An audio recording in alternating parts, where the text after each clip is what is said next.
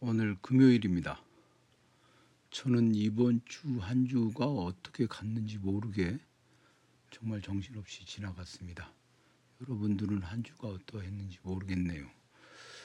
어, 수요일에 수요일 저녁에 수원에 있는 글로벌 평생학습관에서 강의를 하고 정치에 관한 강의를 하고 그 다음에 강남 고속버스 터미널로 와서 목요일 새벽 2시에 음, 고속버스를 타고 부산을 가는데 부산에서 오전에 강의가 있었어요.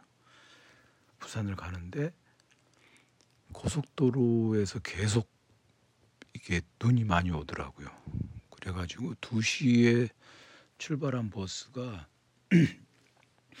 한밤중이니까 그 차가 안 막히잖아요. 그래서 4시간이면 부산을 간다고 하는데 4시간에 못 갔습니다. 굉장히 그 번거롭고 복잡한 도로는 아니었는데 눈 때문에 그랬죠. 음, 글쎄 눈이 오는 건 비가 오는 거하고 비슷한 거니까 적어도 가뭄은 아니다 그런 생각은 들었습니다. 저 날씨에 대해서 그렇게 민감하지 않는데 어쩔 수 없이 그렇게 어딘가로 옮겨 움직여 가야 할 때는 음, 그런 것들이 괴롭습니다. 이번 주에는 저는 전혀 이런 일들에 대해서는 관심도 없고 또 제가 뭐 알고 있는 바도 없고 어, 그런데 어, 지금 굉장히 책하고 아무 관계가 없는 그런 이슈들이 벌써 구글에서 검색을 해봐도 이 많은 얘기가 나옵니다. 뉴스가 그냥 가장 최근에 나온 뭐 3시간 전에 올라온 뭐 이런 거 홍콩 ELS 사태라고 하는 그런 게 나왔는데 그 금융감독원장이었던 사람이 어떤 신문에 쓴 걸 보니까 이 상품이 왜 위험한지 모르겠으나 나라가 망하지 않는 한 손실이 없다고 해서 투자했다. 어느 전업주부의 예, 하소연 뭐 이런 건데 이거는 뭐냐면요. 홍콩 ELS라고 하는 게 있냐. 홍콩 H 지수라는 게 있어요. 음, 항생 지수인가요? 그렇죠. 그런데 이제 그게 주가 우리나라의 코스피 뭐 이런 것처럼 지수인데 그거 주가하고 연계돼 있는 증권 증권을 은행에서 팔았어요. 파생 상품이라고 그러죠. 그런 것을 최대 손실이 이제 파생 상품이 내재되고 최대 손실이 원금의 20%를 초과하는 고난도 금융투자 상품이에요. 좋게 말하면 금융투자 상품이고 그냥 나쁘게 말하면 타짜들 노름하는 것이죠. 투자하고 투기하고 노름하고 뭐 이런 게 사실은 좀 그 구별하기가 어려운 그런 지점이 가끔씩 있죠. 이게 2019년에 어 이제 2021년에 이게 홍콩 ELS 판매액이 확대돼 가지고 현재 금융권 총 판매액이 19조 3천억 원에 이르고 그리고 이제 이 중에서 10조 2천억 원이 어 상반기에 만기가 들어온다고 합니다. 그래서 은행권에 은행에서 이제 그걸 판게 15조인데 이 문제는 2021년에는 주가가 좋았어요. 홍콩 H 지수가 2021년의 2월 초에는 12,200선을 넘었는데 그 뒤부터 우하향 이제 내리막길을 슬슬 걷기 시작하다가 어, 2022년 10월에는 4,919까지 폭락했습니다. 하방 기준점을 찍었죠. 그래가지고 최근에는 5,600을 넘겼는데 그냥 뭐 반토막 난 거죠. 그래서 조만간 투자자 총 손실금이 5조 원을 넘을 것으로 전망된다. 근데 이제 판매가 집중된 게 2021년이에요. 2021년 얼마 안 됐어요. 금감원은 뭐 하고 있었냐 뭐 이런 얘기들이 나오는데 금감원 뭐 그런 거 보면은 뭐 저기 지금 심각한 문제긴 해요. 왜냐하면 저 제가 뉴스를 검색을 이렇게 해보니까 서울경제 뭐 이런 데 있잖아요. 한국경제 이틀 전에 한국경제에서 나온 뭐 이런 기사 이런 걸 보면은 사후 조선일보가 이런 데는 또 굉장히 민감하게 정확하게 보도하잖아요. 그러니까 올 들어 5천억 원이 뭐 돌아갔고 그런데 그 주로 70대 이런 사람들 그러니까 pri private banking 하는 사람 그런 사람들이 이제 투자를 많이 했죠. 저는 private banking은커녕 뭐 뱅킹 자체가 거의 그냥 저기 뭐죠 강사료를 받아서 책값 내는데 쓰는 그냥 그런 그 정도지 뭐 투자를 할 것도 없고 적금 들 만한 돈도 없어요. 근데 이게 음 지금 현재 홍콩 H 지수가 현재 5,300선 뭐 그 정도 되니까 이제 상반기 중에 4조 원 이상의 손실이 발생할 거라는 게 거의 틀림 틀림없어요. 음. 그런데 그게 2021년에 그 벌써 3년 전이죠. 3년 전에 절정이었다고 합니다. 그런데 그걸 이제 은행에서 뭐 권하고 있으니까 노후 자금으로 뭐 평생 모은 돈을 맡겨온 그런 사람들 70대 이상이라고 하잖아요. 그런 사람들이 이제 이걸 샀어요. 그러니까 시위도 하고 그렇습니다.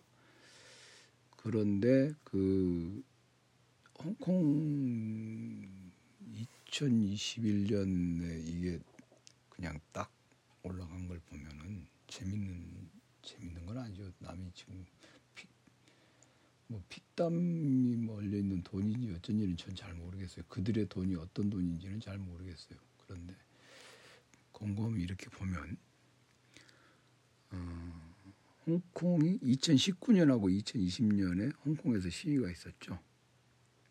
음, 그게 근데 그때 뭐 심각한 문제가 있었던 것이 아니라 1997년부터 어, 일국 양제 중국 본토는 공산당 여기는 뭐 그런 것 이제 그것이 원칙이 망가지는 과정이죠 점점 그게 하루 하루 아침에 망가지지는 않잖아요. 그러니까 홍콩이라고 하는 것 자체가 가지고 있는 어떤 금융 허브로서의 역할 그런 것들이 다 떨어져 가고 있, 있는 과정에서 이제 H 주스라고 하는 것은 5천선 어, 아래로 반토막이 나게 된 거죠. 그 나라의 운명이 사실은 홍콩이라고 하는 나라는 아니지만 어쨌든 홍콩이라는 곳의 운명이 어, 저물고 있는데 당연히 주가도 어, 아래로 내려갈 수가 H 지수도 내려갈 수밖에 없죠. 지금 금융 허브 기능도 이제 대부분 싱가폴 쪽으로 넘어갔습니다. 홍콩이 중국으로 반환된 게 97년인데 저는 그때부터 필연적으로 필연적으로 홍콩을 이제 금융 허브의 역할을 할 수 없다. 그렇게 제가 뭐, 뭐 앞날을 내다보는 그런 게 아니라 이런 거 앞날 내다볼 필요도 없이 누구나 다 알 수 있는 그런 부분 아니겠습니까? 그런 것들을 음, 생각을 해야죠. 음, 게다가 게다가 어, 97년이 이렇게 되어 반환이 됐다고 하지만 사실은 미국에서 97년 이전에 1992년에 그러니까 반환되기 전에 홍콩 정책법이라고 하는 것 그러니까 홍콩 Policy Act라고 하는 것을 해놨어요. 그게 뭐냐면 홍콩이라고 하는 곳에 대해서는 관세나 무역 이제 투자 그런 건 있지 않습니까? 비자 발급 이런 것에 대해서는 어, 중국 본토하고는 다른 특별한 지위를 음, 보장을 했었습니다. 그런데 이제 요즘에 그 중국 당국이 뭐 연이어서 강경 조치를 하고 그 다음에 뭐 저기 누구죠? 그 본토의 그 습금평이가 뭐 저기 본토에 뭐를 개발을 금융허브를 개발해라고 웃기는 얘기예요. 거기서 뭐 금융허브 홍콩도 안 되는데 중국 본토가 되겠습니까? 그래서 미국에서 지금 홍콩 정책법이 물 처리할 가능성이 아주 높죠. 그렇게 되면은 이 음, 이제 홍콩 끝났다고 봐야죠. 그러니까 사람들이 홍콩에 가서 뭘 하나 참 홍콩이라고 하는 이 단어가 가지고 있는 아주 야리꾸리한 그런 분위기라는 거 이런 건 다 소멸되고 이제 홍콩에 가서 더 이상 아무것도 할 수 없는 할수게 이제 할게 없는 그런 곳이 되죠. 우리가 그 뭐 중경상님인가요? 그런 그런 영화 그런 영화에서 보면은 막 그 온갖 저는 그 영화 중경삼님 그 영화 보면서 거기에 이제 그런 것들 보면서 야 이게 되게 재밌는 거구나 그런 생각을 했었는데 이제는 음, 그것도 이제 끝났다고 생각이 되죠.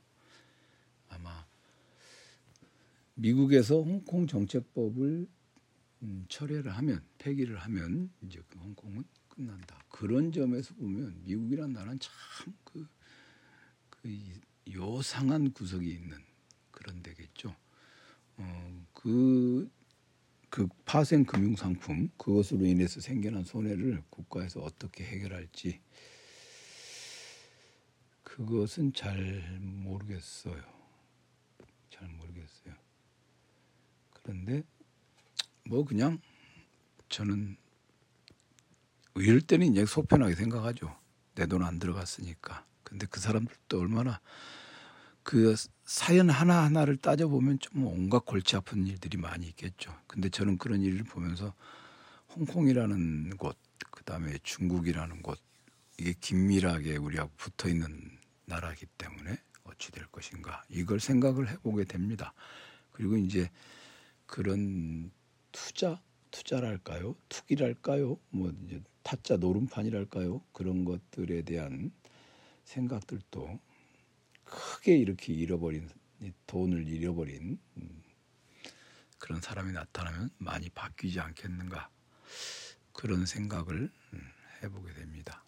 그러니까 그 어, 어제 그제죠 음, 수요일에 제가 저 수원 글로벌 평생학습관에서 그 얘기 정치에 대해서 얘기하면서 어, 그런 얘기했거든요. 경제적인 관념에 대한 그런 그런 것들을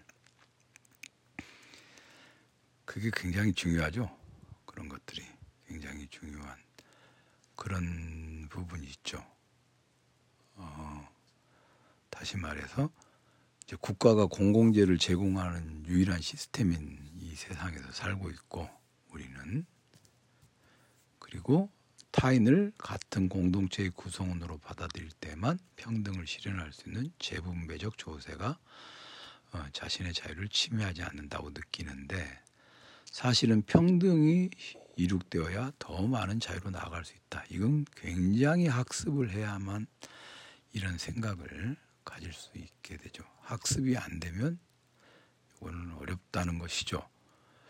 그리고 이제 그 경제 행위를 규율하는 비공식적인 규범 간단히 말해서 돈에 대한 생각 이것이 이젠 바뀌어야만 진정으로 있는 사람들도 너무 편안하게 번영을 이루고 이룰 수 있고 그렇게 생각 그런 것들이 되겠죠. 아마 그런 생각을 가지게 하는 그런 계기들이 되지 않나 그런 생각을 해봅니다. 그냥 막연히. 어, 날씨가 고르지 않은데 뭐 이건 뭐 눈이 와 버리는데 봄비 같은 느낌으로 입춘 지난 지가 한참이니까 입춘 지난 지가 벌써 보름이 지났어요. 그러니까 예, 뭐 저는 눈이라기보단 봄비라고 생각하고 어, 그냥 즐거운 마음으로 이 봄비를 맞이하면서 주말을 보내려고 합니다.